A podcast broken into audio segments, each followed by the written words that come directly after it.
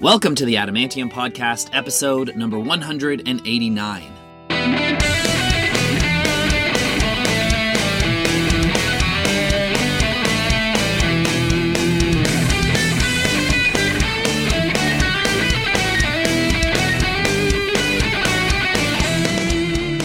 Welcome back, Adamantomaniacs. I am your host, Adam R. Harrison, and thank you so much for tuning in today. And this is it. This is our final episode of 2023 as we put season number six to rest. We did 30 episodes this season that I'm very proud of, which gives me the confidence and excitement for season number seven next year. Which blows my mind that we've been doing this now for more than six years. When I started this, I thought, you know what, I'm going to give this a shot for a year and we'll see if it goes anywhere. And, and here we are. And some of you are extremely loyal listeners who tune in to almost every episode, if not every episode. And that is just uh, astonishing. I am eternally grateful for you and in your debt. And to me, it doesn't matter if you listen to every episode, if you listen to an episode now and then, if you're tuning in to your very first episode. I want to take a moment here to say thank you. The fact that you take a moment out of your life to listen to what I have to say to these artists is extremely motivating and it means everything to me and it keeps this podcast going. So, again, a big ol' thank you to you, the listeners, the most important part of the Adamantium podcast. And I also want to say a thank you to the publicists and the artists management who make these interviews possible, who set them up for us. And of course, the artists themselves. Thank you for being a part of this podcast. Thank you for taking time out of your busy days to do an interview with us. And I've always wished that and tried for it to bring a little joy to your day the same way it does to mine. And so yeah, that's uh, that's it for the mushy stuff. So season six is coming to a close. Season seven will start up again closer to the end of January. So we usually take about a month off to reset, uh, enjoy the holidays, and start anew. But before we get too far ahead of ourselves, we still have one more episode to enjoy, and it is one that I am super stoked about. Today we are joined by a band who made one of my all time favorite albums. I'm talking about the Australian rock and roll band Wolfmother. Their debut album, which is also called Wolfmother, it came out in 2006. Actually, if you're in Australia, it came out in 2005. I was in my last year of high school. I think it is one of the best rock and roll albums of my generation. And so I was super stoked to get some time with the genius behind Wolfmother. His name is Andrew Stockdale. And if you know any of uh, Wolfmother's history, the original Wolfmother lineup only existed for that first album. And now I've learned that Andrew actually has a different touring group depending on which territory he's in. So I believe he has an Australian band, a European band, and a North American band. And so I got the opportunity to chat with Andrew and his North American touring members, which are drummer Nathan Wagner and bassist Nick Vogelpohl. I hope I'm saying that right. And I met up with them ahead of a concert they were doing here in Toronto at the Danforth Music Hall. And I loved every moment of it. I was a bit of a, I was nerding out a little bit because, like I said, um, that first album is one of my all time favorite albums. And uh, there's nothing like talking about one of your favorite albums with the artist that created it. And there are some phenomenal stories in this interview that I can't wait for you to hear. Wolfmother have also released six albums now, the last of which came out in 2021. It was called Rock Out. And they've also just released a brand new single called Stay a Little Longer, and that is available wherever you get your music. For those of you listening today who are maybe new to Wolfmother's music, we're going to do the Adamantium Recommend segment, and that is when I pick out five songs to recommend that you could check out before or after the interview. Really, I would insist that you listen to their very first album, Wolfmother, in its entirety because it is simply a masterpiece. But for consistency, we're going to do the segment how it's done traditionally with five songs picked out. And I've done my best to not just pick songs from that first album. So I leveled it down to three. So starting from their debut album in 2006, which was also titled Wolfmother, I'm going to first recommend the song Woman. And then I'm going to recommend the song Joker and the Thief and the third one is a song called White Unicorn. And then from their second album, which was entitled Cosmic Egg, I'm going to recommend the song New Moon Rising. And then skipping to their fourth album that came out in 2016, the album and the song are called Victorious. And that's it. So you can check out those songs wherever you get your music. Also, a couple of those songs, as well as a selection of recommendation across all the episodes, are on a playlist called the Adamantium Recommends playlist, which is available on Apple Music. So if you're an Apple Music subscriber, definitely check that out as well. If you are new to the Adamantium podcast, tuning in for the very first time today, first of all, I want to thank you so much for finding us and for lending us your ear today. If you enjoyed today's episode, we'd love to have you back again sometime or to check out some of the episodes from our archive because we've had so many fantastic artists on this podcast. So please do hit that subscribe button on whichever podcast network you choose to get your podcasts. You can also follow the Adamantium podcast on social media. We're on Instagram at the Adamantium, on Facebook at the Adamantium podcast, and on Twitter or X at Adam R. Harrison. But you can also find us simply by searching the Adamantium podcast. And that is it for now. So let's get into today's interview with Andrew Stockdale and the touring members of Wolfmother right here on episode 189 of the Adamantium podcast. It is our season finale episode of season number six. My name is Adam R. Harrison, and I'm wishing you a Merry Christmas and a happy and healthy holidays and all the best going into the new year. God bless you, and we will see you in 2024.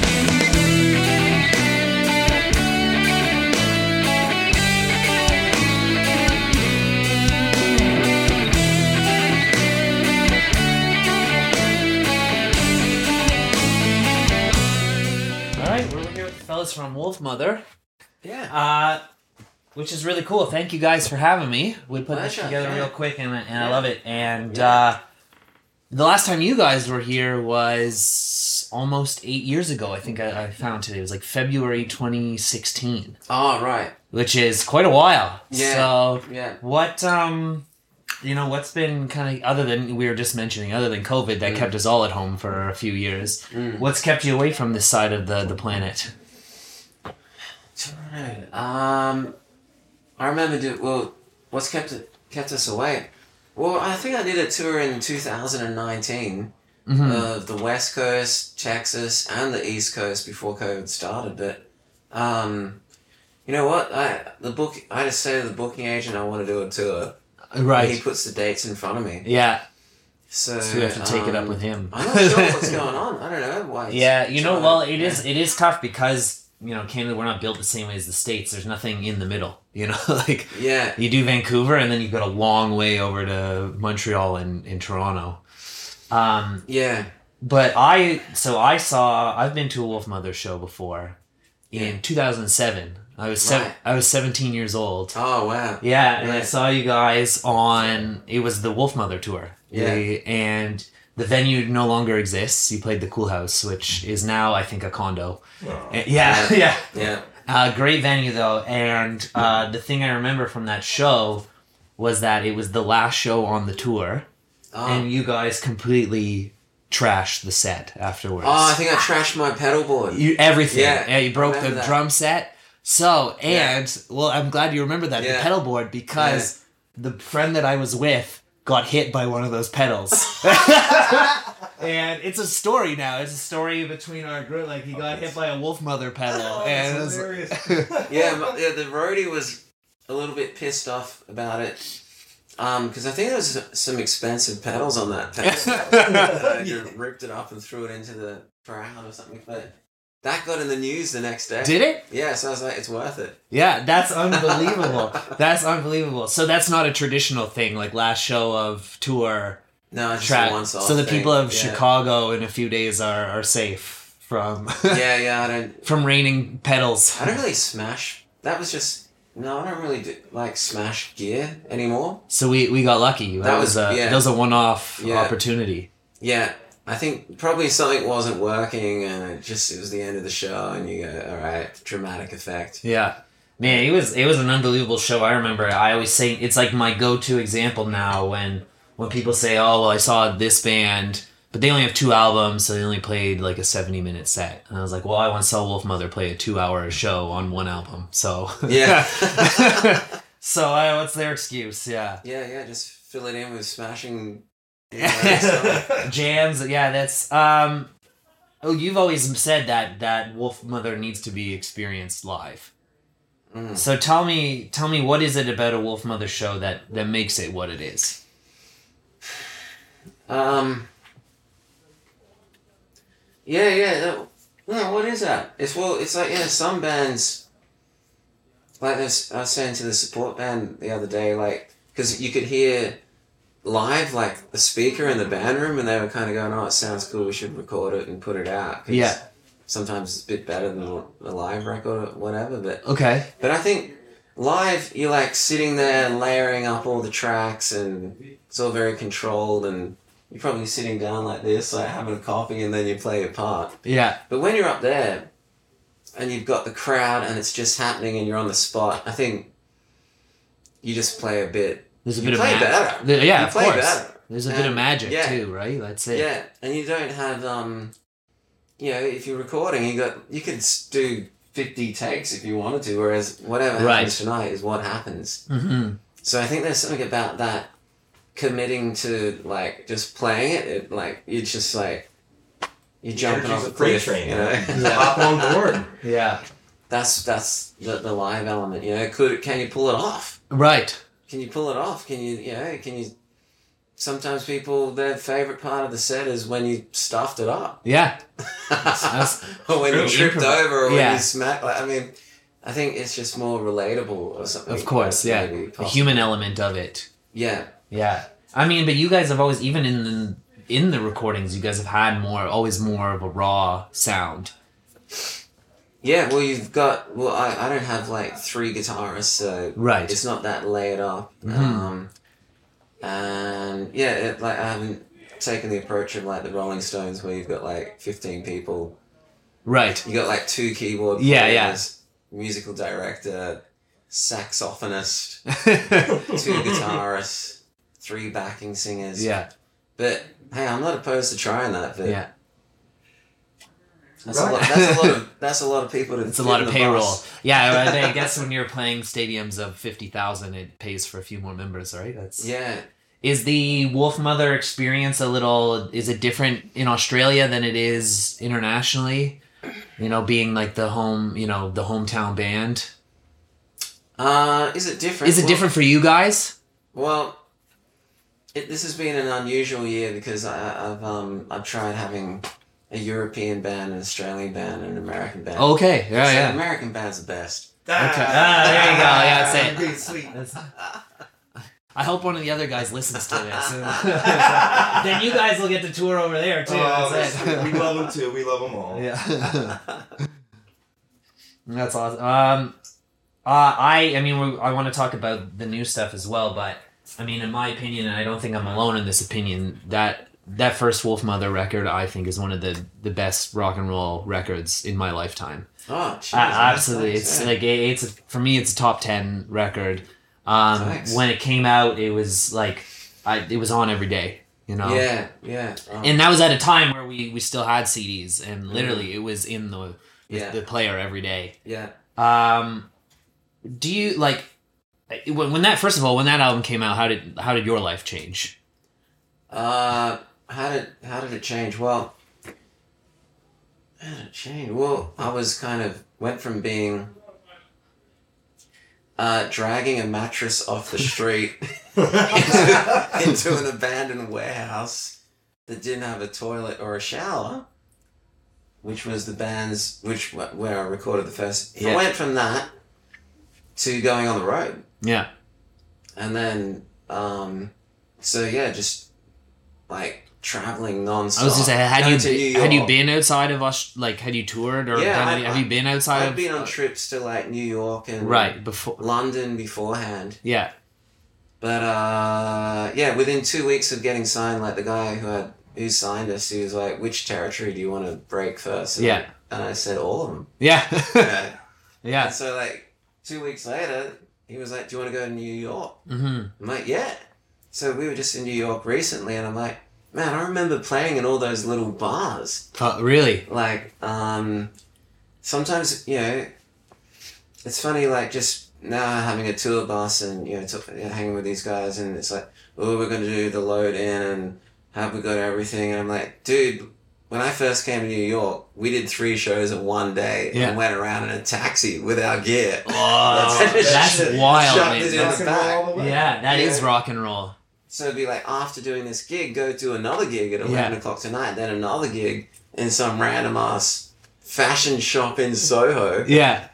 But yeah, it was cool. I mean, my life changed because I, I immediately met people that I looked up to. Yeah, right.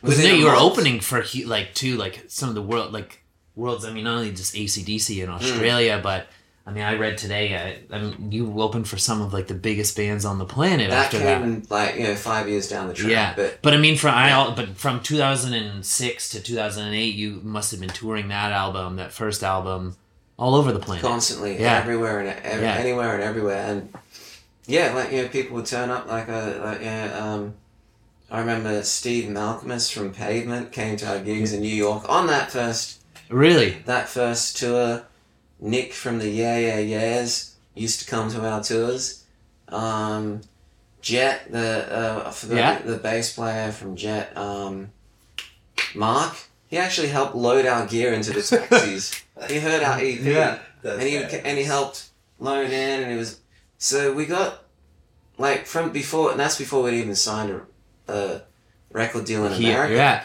I actually only Yeah. realized today when I was doing a little bit of reading that that that album came out the year previous in Mm. Australia to it did being released for No us way, here. really. Yeah, because it was it was late 05 or something. It went to October thirty first, oh, 2005.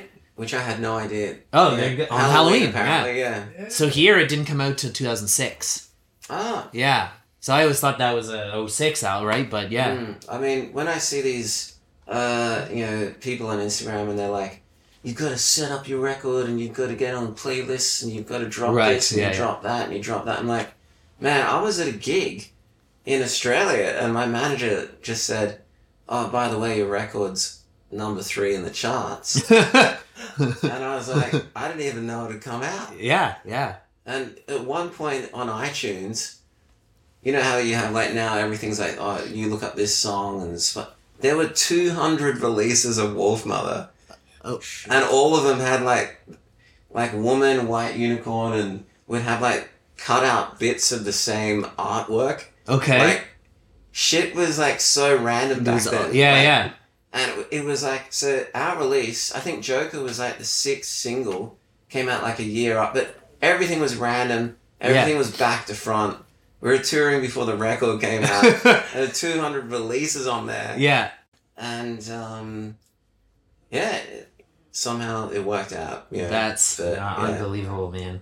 Do you think that, like, the way, you know, because sometimes things, you know, work perfectly for a moment that it came out. Do you think if you had released that album, say now, would it, you think it would have blown up the same way as it did then? Like, the, the songs themselves speak for yeah, themselves. you know, They're I'd phenomenal. probably be in fucking But- stadiums. Do you think, yeah, right. You know I mean? it. I'd you, probably be like some because I think the music industry now Mhm. is bigger than it ever has been. Yeah, yeah. And if you get a hit now, So you think it would have even been even bigger Yeah. than it was? if you have a Yeah. TikTok hit, you're a stadium artist. Yeah, it's true. Yeah, Yeah, and if you're with, you know, we were with Interscope Records, so who knows? I mean, back then you had to like push hard to like break Yeah. through yeah, and tour relentlessly forever yeah. everywhere.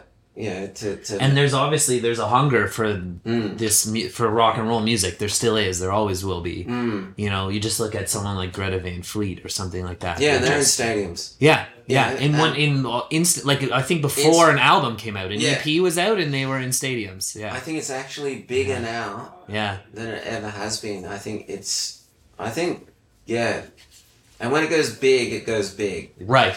Like, whereas back then, like, I mean, I don't know, in the 2000s, like, I don't know if I can remember any bands that were. I mean, ACDC was pretty much the Yeah. only. Someone, someone band. recently, an Australian recently told me that it is like Australia's one of the hard, and I don't know if it's just because geographically it's an island, and, Mm, but they said it's one of the hardest places to break as a rock band, and that's why they moved here. Yeah. But yeah. I always thought that that would be the case for us. Like Yeah. in the early days, I'm like, we're not going to make it in Australia, man. We, we're going to make it in like Europe or the States Yeah. or something.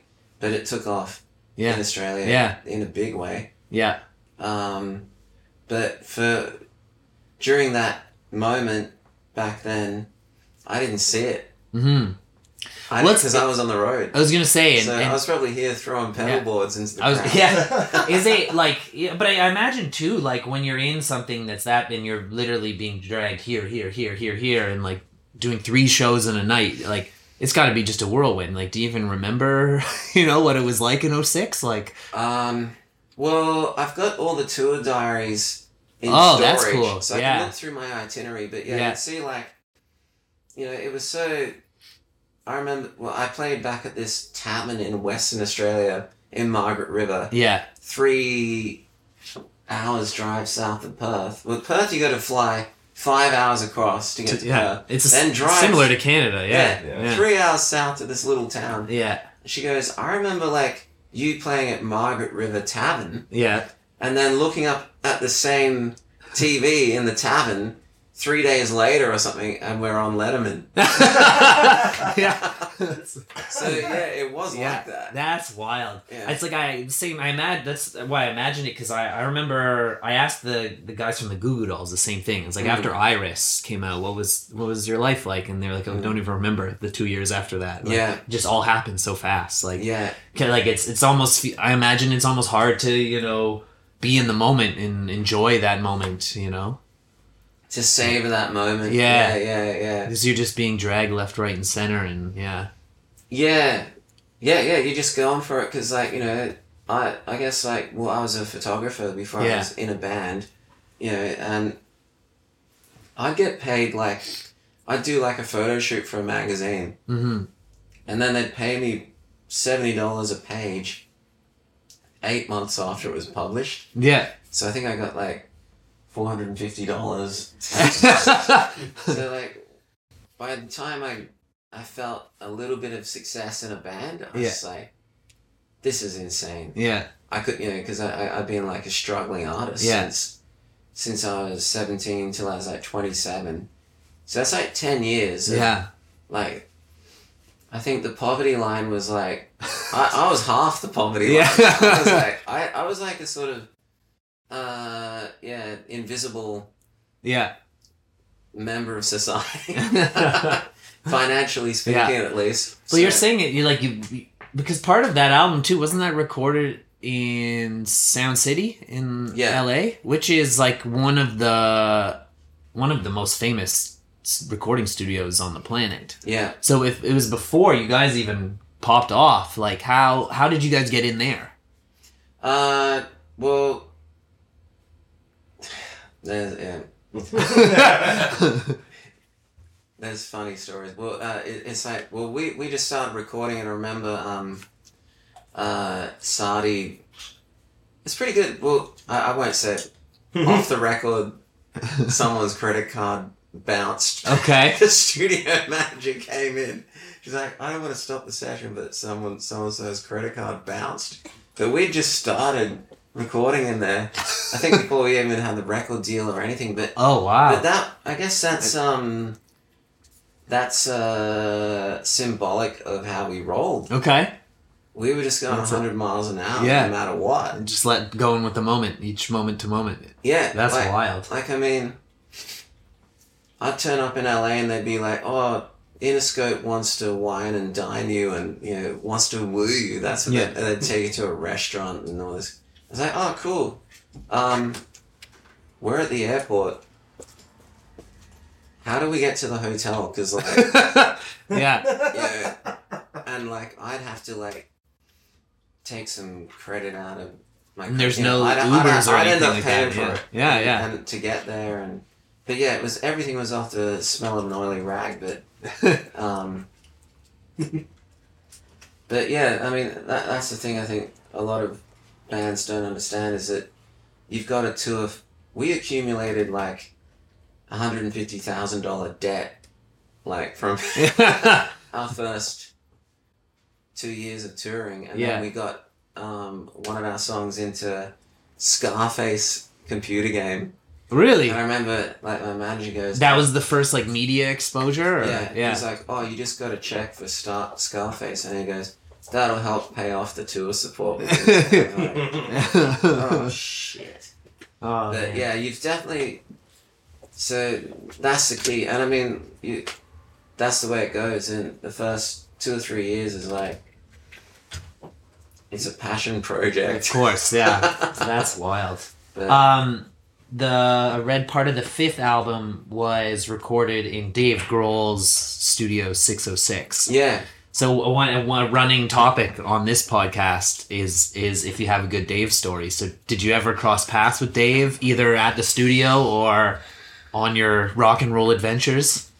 Oh yeah, yeah. Um, yeah. Well, I just I, I think I got to LA and I got a message from Rami. His Rami, the keyboard player for.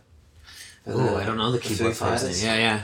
And he's like, "Oh man, I'm part Randy, owner yeah, right. in yeah. the Foo Fighters studio. If you want to use it, you can go down there and check it out." And I thought, uh, I think I was there for about two weeks. I thought, yeah, I might get just go check it out. And um, so I was in there. Yeah, I think I was in there for three days or something. And I recorded a Higher and Spanish Rose and um, I remember Dave coming in and having a coffee or something, and he was like, "Oh, I might have a look at the drums. Or what drums are you using?" And I was like, "Oh yeah, yeah." And I was like, "Shit, I think he's hinting that he." Only like two days later, he was like hinting that he wanted to lay down the drums, but I was like, "Oh yeah, whatever. Yeah, cool drums, man. Yeah." so you could have had Dave Grohl on your album and Yeah, just missed the the cue. yeah. I just didn't. I wasn't quick enough, but. But yeah, he had a barbecue that night, which was pretty cool. He That's pretty cool. cooked his barbecue out in the car park and had Josh Homme and Billy Gibbons Oh, and no all way. these Jeez. people around and they Yeah. were having tequila and eating his barbecue food and um, yeah, no, no, yeah, that, that that's my um That's your Dave Studio story. six oh six story. yeah. Well, one of them at least. But Wow. Phenomenal. Did when Woman was not won a Grammy, won a Grammy for a hard rock performance. Mm, Did you attend the Grammys? I did, Yeah? I did. What was that experience like? well, I was on tour. I was in Manchester. Okay. played at the Manchester Apollo Theatre. Yeah. And I called up my manager and I said, What are the chances of us winning a, Grammy? He Yeah. Goes, Not much. Do you remember who was who you nominated with? Do you remember? uh, Nine Inch Nails, System of a Down, and Buckcherry. That's like that's a pretty stellar Yeah. stack right there. Yeah. And I was like, I said, I don't care, I'm going anyway. man." Yeah. So I literally got up the next morning after the gig at like 5 a.m., went to the airport, flew to Amsterdam, Amsterdam to LA, went straight to the Grammys, was sitting at the back, and they go, Wolfmother's won! And they were like, thought we weren't there. Yeah. And I ran to the front because they were ready to move on to the next. Yeah. And I'd flown my parents, my brother, both my brothers, and his wife. And, you know, at this point, I didn't even own a car. yeah, and I paid Yeah, you just to won a Grammy. Yeah. Yeah. Um, um, and Steve Vai handed me the award. I didn't even realize, but yeah, he, Yeah. he handed me the award. Went back uh, to the hotel, got up, flew over to Amsterdam in time for the next gig the next Yeah. day. So I, Wow. was I was in LA for one day. For one back, day, And then and kept flew back. going on tour. Wow, that's unbelievable. Yeah. Do you remember anyone else that you crossed paths with that night or Yeah, I, I bumped into um, P. Diddy up at, um, uh, uh, what's it called?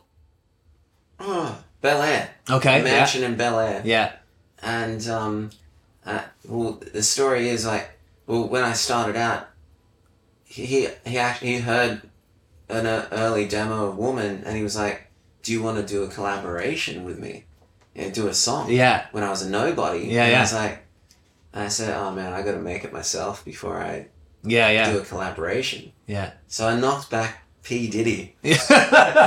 when I had fifteen, you- and then I saw him in Bel Air. I said, hey man, sorry I knocked you back, yeah. but uh, you know, if you want to do that track, fucking let me know. Yeah. But it didn't happen. But yeah, it went full circle. That's unbelievable. no, yeah. No, uh, not right now, but can I crash on your couch tonight? That's That's awesome. That's a great story though. Yeah. That's awesome. Um, one of the one of the, the one one song I want to talk about on on that album before we move on to the new stuff is um, to me one of the most memorable songs from the debut album was a song called Apple Tree, Mm. which I remember like. To me, it was like this the most bizarre song. It had this kind of like punk. It was like a, started as a punk with a bit of a, like a almost a silliness to it, Yeah. and then goes into this like sailing chorus and it almost to me i was like this almost feels like it was uh, like like risky yeah. and um but it, to me that song always stood out and it's it's one thing i always kind of admire about you guys because it you know it was different Mm. you know so tell, tell me a little bit where that song came from Well, we had just been signed to the record label, and Yeah. he gave us a budget to buy some new equipment. And you know, and our new equipment sounded worse than what we already had. We were using cool stuff. the, our friend who was a lighting guy Yeah. had all, had three mics that we used, yeah which were probably better than this crappy Behringer stuff. No, I'm not going to diss Behringer. It was alright. but it didn't Yeah. sound as warm. Yeah. Let's say that. But uh, so we set up the new gear, and I just went hit the mic, and I was like, testing the microphone. Shh. One two, testing the microphone. Shh. One two, testing the microphone. Ding Yeah. ding ding ding ding ding ding ding. One two, test, and then I was like, I thought, well, I can't have a song going one two, testing the microphone. yeah yeah And then I um, I think I watched like the Stones live at Hyde, Hyde Park, and I think it, I don't know, maybe it was sympathy and like the whole idea of writing it. Dear sir, can you remember me? Or like, yeah, just pleased to meet you. I'm the da da da. Yeah. I'm the man of wealth and taste. Like, sort of introducing yourself from uh, as a what It's- like what is that as a the third, introducing yourself to someone? Are You're talking yeah in that kind of ye old formal kind of way. Okay. So that, so that, so I changed one two in the middle of the microphone into that okay into that kind of thing. Can you can you remember me? I'm the one that picked the apple tree. But there's a lot of th- other things that um, around that time. Um, yeah, I, I well, uh, one of my I was staying at my parents' friends over Christmas, and and they had a copy of the Bible, and it had the first um, verse of like of genesis Adam, Adam yeah yeah Eve. yeah yeah Adam and Eve, and then it said, and then the then the snake serpent came down and tempted Adam, Adam, with an the apple. yeah And then she had the serpent like circled, Mhm. and she'd written Satan. you're right yeah And I'm like, I mean, in my mind, being 27, I was like, how dumb do you have to be to not know that that's what that fucking. Oh, what, you had to circle it? And Yeah. what- That's what that means. yeah But but that's what I thought. Uh, um, I don't know. I just thought of uh, if that's what they're saying it is, then that's what we are. I guess. yeah Yeah. That's a- so, I just, so I just went along with it. I'm the one who picked the apple Apple tree. That's on. it was man. I, I that's on the first time I heard it. I was like, this is the most bizarre. Like, and I was like, but it's it also kicks ass. Like, it is such a. But I was like, I meant like when, especially it's for like your debut album when you haven't, you know, when there's no trust in like, here's this kooky song that Yeah. I, you know, like, I just thought it was so cool. You know. I don't know. I don't know if that's sacrilegious to like talk about biblical lines or whatever, but look, when you're 27 and you want to write something, Yeah. you, you use whatever you can find. I Yeah, guess, that's un- unbelievable. But, um, but also the head of our record label, he goes, "You know what? I think Apple Tree is the weakest song you've written Really? so far." I was like, "All right," and then um, by like next week. NME in London made Yeah. Apple Tree Song of the Week. Ah, there you go. Didn't you just, you just have to sl- slide that under? take a look. Yeah, take a look at that. Uh, There's a song on Cosmic Egg, the one that that I was grabbed my attention and I was enthralled. It felt kind of otherworldly. Was a song called Ten Thousand Feet, Mm. and especially the melody during the lines. That's you know, uh, you could be what you see anytime in time Mm. um, do you remember what was inspired? Because to me, that feel that song felt otherworldly. I mean, Co- Cosmic Yeah. Egg kind of did altogether, Yeah. But I just remember that song being. I, I was kind of surprised that song was never a single. And uh, Um, yeah.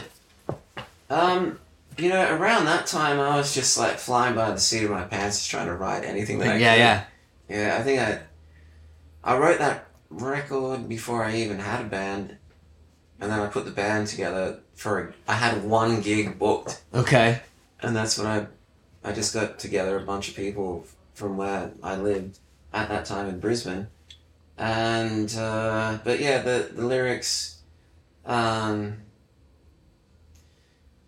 I couldn't tell you what I was drawing from at that point. I've kind of it yeah, it was probably that was a stressful time. God, Yeah. I was probably uh, a bit of well, I felt like I was out of my depth. yeah, but someone's just trying to survive, yeah, know, yeah, amongst all the uh, what after yeah, coming from nothing. Doing all this Having this huge did, album, yeah. having the rug pulled out from under Underneath feet, and yeah. trying to like Start over again. Yeah, make it all work. That that period of time was um man, that was fucking stressful. I'm glad that's over. so that's let's talk about the newest album then. So the latest album, Rock Out, came out in 2021. Um. What was it like making that album? Because that's like we're talking smackdown in the middle of COVID, and I, Yeah. from what I hear, Australia was pretty locked down. mm. So tell me what so. it, yeah, tell me what it was like making that record. Um well I guess I'd um well yeah, I had the Dave Dave Grohl experience in LA, I guess where I just played everything myself. Okay. on higher and a couple other songs. And then I thought that you know did that for the next one, which was Rock and Roll Baby. I let go of the reins a bit, and well, I tried lots of different ways of writing, like writing on the laptop with like loops, even mm-hmm. yeah, and just tracking stuff over Yeah. get over a loop. And I thought, this kind of works. And I thought, with COVID, like, if I just do this whole record on my laptop at home, and if I just from start Yeah. to finish and actually, you know, not write like an, an intro and then a verse and then kind of nod it out with the band and then nod it out with the producer or whatever. Right. What if I just do all the hard yards and just finish this thing and just Yeah. do it? Yeah. Yeah, so that's how I approached Rock Out. Rock just Out. sat in the front room Mm-hmm. at home with all just with like laptop, guitar plugged in, bass plugged in, drum kit plugged in, everything. So you just go play that riff, now do the drums, now do the bass, now do the vocal, and you know Yeah. just like have it all set. Do you think you like ben- a room like this? Do you think you benefited from having that time that, that we had at that period? Yeah, yeah, Yeah. because like. Um, you've got you've got nowhere to go, no Yeah. distractions. Yeah, it's interesting because I've heard both. I've Mm. heard both sides. I've heard people be like, "It was it was actually worked out great because you know I never had this kind of time to write a record, make a record." And then I heard from other people that are just like hated it, needed to be out on tour. you know, like Really? yeah. Yeah. Mm. So Well, that was the first real break I'd had since I started. wow, yeah, So it was about 16, 16 years, of, yeah. like, always having something going yeah, on the horizon that I had to, like, you know, think about in the back of my Mhm. mind. So it was like, there's nothing. yeah, And then, they, then even after COVID, like, you know, the booking agent was like, you've got to do this tour that we booked three years ago. Yeah. Are you fucking crazy? yeah, and everything everything was really touch and go for like a, at least a year afterwards. You know, it was like things were on, then they were off, then yeah, yeah. Yeah. Yeah, Yeah. it's nuts. So now, I mean, the latest single, uh, "Stay a Little Longer," Mm. came out about six months ago. So now you've had, now it's been out. You've had time to reflect on the single, the last album. Mm. What what direction do you think it's taking Wolfmother next? Where what what can us Wolfmother fans expect next? Well, the way I, I approach uh, approach it now is like, what's missing in the set? Like, is the Mm. set getting a bit Mm. boring at any Right. any moment? And what would I want to hear? Yeah. And then I think, well, I'll write something like that. Mm. Maybe it'll be freaking Oh, cool. Yeah. ZZ Top record or something. I Mm. don't know. Yeah. I don't know, but it, but yeah, something simple, something that, yeah, of course, it's always I th- my favorite stuff with Wolfmother is like a good riff. Mm-hmm. Starts with a good riff, a good vocal melody, cool drum beat, Yeah. some cool drum fills, a breakdown, you, pretty much the same stuff that's fun to play. Yeah. That's Yeah. what I want to write. Right. I want to write something. Well, if you got to play it every night for right, Ah. yeah. I want to write some I've heard- emotional, heart on your sleeve. Right. like, you know. Yeah, yeah. Cry me a river. Well, or, Yeah. or also something that you're just bored of play. Like I've heard Noel Gallagher, it's like torture for him to play Wonderwall anymore because Oh, like, it's I like can imagine. Yeah, yeah. yeah. Yeah, sometimes, yeah, people get sick of their own Mhm, stuff, mhm. and um, I'm not, I'm not there yet. Mhm. well, I mean that's not sick of fantastic. yeah, yet. yeah. But um, I can imagine. Yeah, maybe that's that would really suck. That'd be painful if Yeah. you, if you dreaded your own show Your own show. Yeah, because you're over it. yeah. You don't Maybe- like your own music anymore? yeah, and that's maybe that's maybe a sign to hang up the boots or something. You know? Yeah, That's- yeah. yeah, There's no passion in it. What's the point, right? Yeah. yeah. and when I see, I can. It's fun. The strange dichotomy is that you've got these young bands that have no following, Yeah. No label, no one goes to their gigs. And watch them play. I'm like, I can tell that you actually like, your doing. shit. Yeah, yeah, you like your songs. yeah, I'm like, that's cool. yeah. That's fun, you know, Mm-hmm. because they've written maybe because they've just written for what they want to hear, Mm-hmm. which Yeah. is um. Who are some of the bands you're listening to these days? Do you prefer to to to you know get inspired or listen to the classics, or do you like to find new music as well? Uh, mm, at the moment, what am I listening to? That's I don't know. Well, well I was listening to Milli Vanilli the other day. It's a classic. yeah. Milli Vanilli. Um. Well, sometimes I just listen to stuff that gets me psyched up about wherever Okay, we're going. Like yeah. we're, we're going to New York City, so we're listening to Oh, that's kind of cool. Yeah. uh, Dirty Boulevard, Yeah. uh, Lou Reed, and um, Ace Frehley. Back in the Cool. day. Yeah, New York Groove. Um, and Man, then- Kiss were they they were Yeah. here last week. They had to cancel their show. I heard. I saw Paul that. Stanley was Poor sick, guy, yeah. man. Yeah. It's a lot of money. Is he better? Yeah. Now, or- no. Uh, I don't know. I don't know. That's a good. He Yeah. canceled too. I know he canceled Ottawa. He canceled here. Mm, They had a really good Toronto band that were opening for them too, and uh, mm. I think you would dig them. Actually, have you ever heard of Crownlands? No. Oh, check them. You- Yeah, I'm, I'm assuming you know Rush.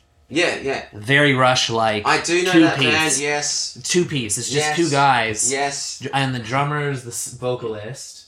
Super, super badass band. Mm. Yeah, yeah. And they were opening for Kiss, and they big gig got canceled. But Suck shit. yeah, yeah, but yeah, Suck it up, bitches. Yeah. It's- yeah. really cool band though. Really cool band. You Yeah. know what? Uh, opening for bands is overrated anyway. yeah, yeah, You never get anywhere doing that. yeah. I mean, do it because you want to do it because it's a Right. mark of respect Yeah. towards it. But when we started out, we only of like three hundred. I think we did two hundred and something shows a year. We only did three support slots. Oh, okay. We never did support. Really? Yeah. Didn't affect us Huh. at all. Yeah. But you guys really had I mean, you guys really had an album that that blew up. You know, I think a lot of times it's to get your album into ears that haven't heard them, Mm, right? yeah. So but what about festivals? What's your opinion on festival gigs? Um.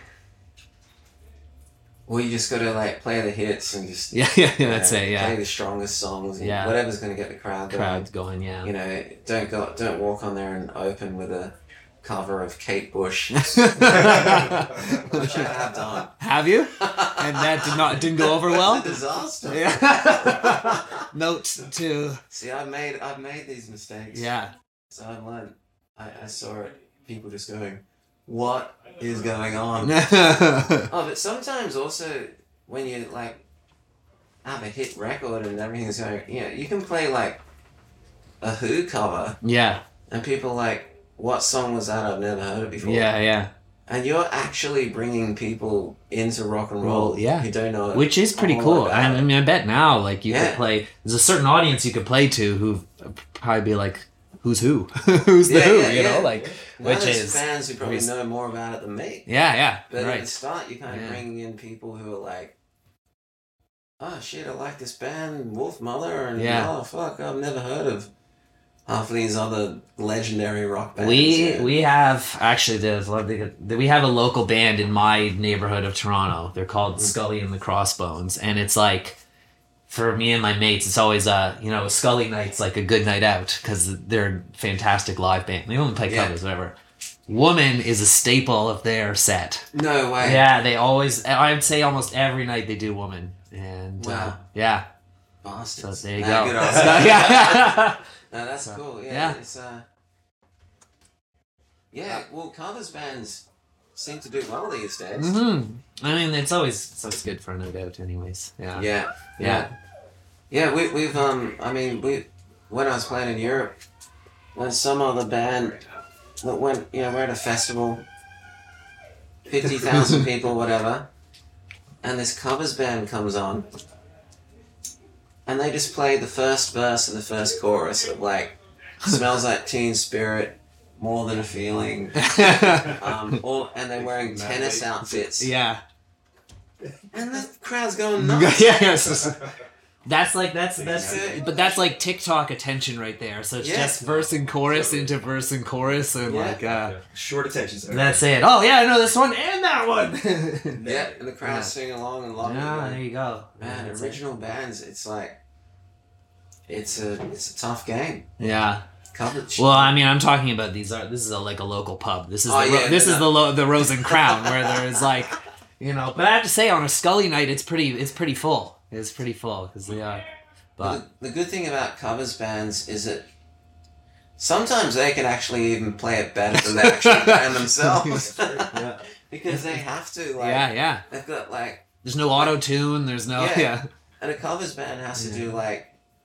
Sometimes you know Thursday, Friday, Saturday, Yeah, Sunday yeah. to like make ends meet. Yeah. So they they sometimes They go back to work on Monday. That's it. actually Yeah. better. Yeah. Like then when you go see like whoever they come, you go, Yeah. fuck. The guys who wrote it have forgotten how to play it. Yeah, yeah. like, covers Joe it. down the road here does it better. Yeah. That's fantastic. Well, Andrew, guys, thank you. Thank you so much That's for, so cool. for Yeah. taking some time. And this is awesome. And I'm really stoked for tonight. So awesome. Yeah, Yeah. yeah, should be good. Cool. Thanks, Yeah. guys. Absolutely. Thanks, Adam. Awesome. Yeah, thank you.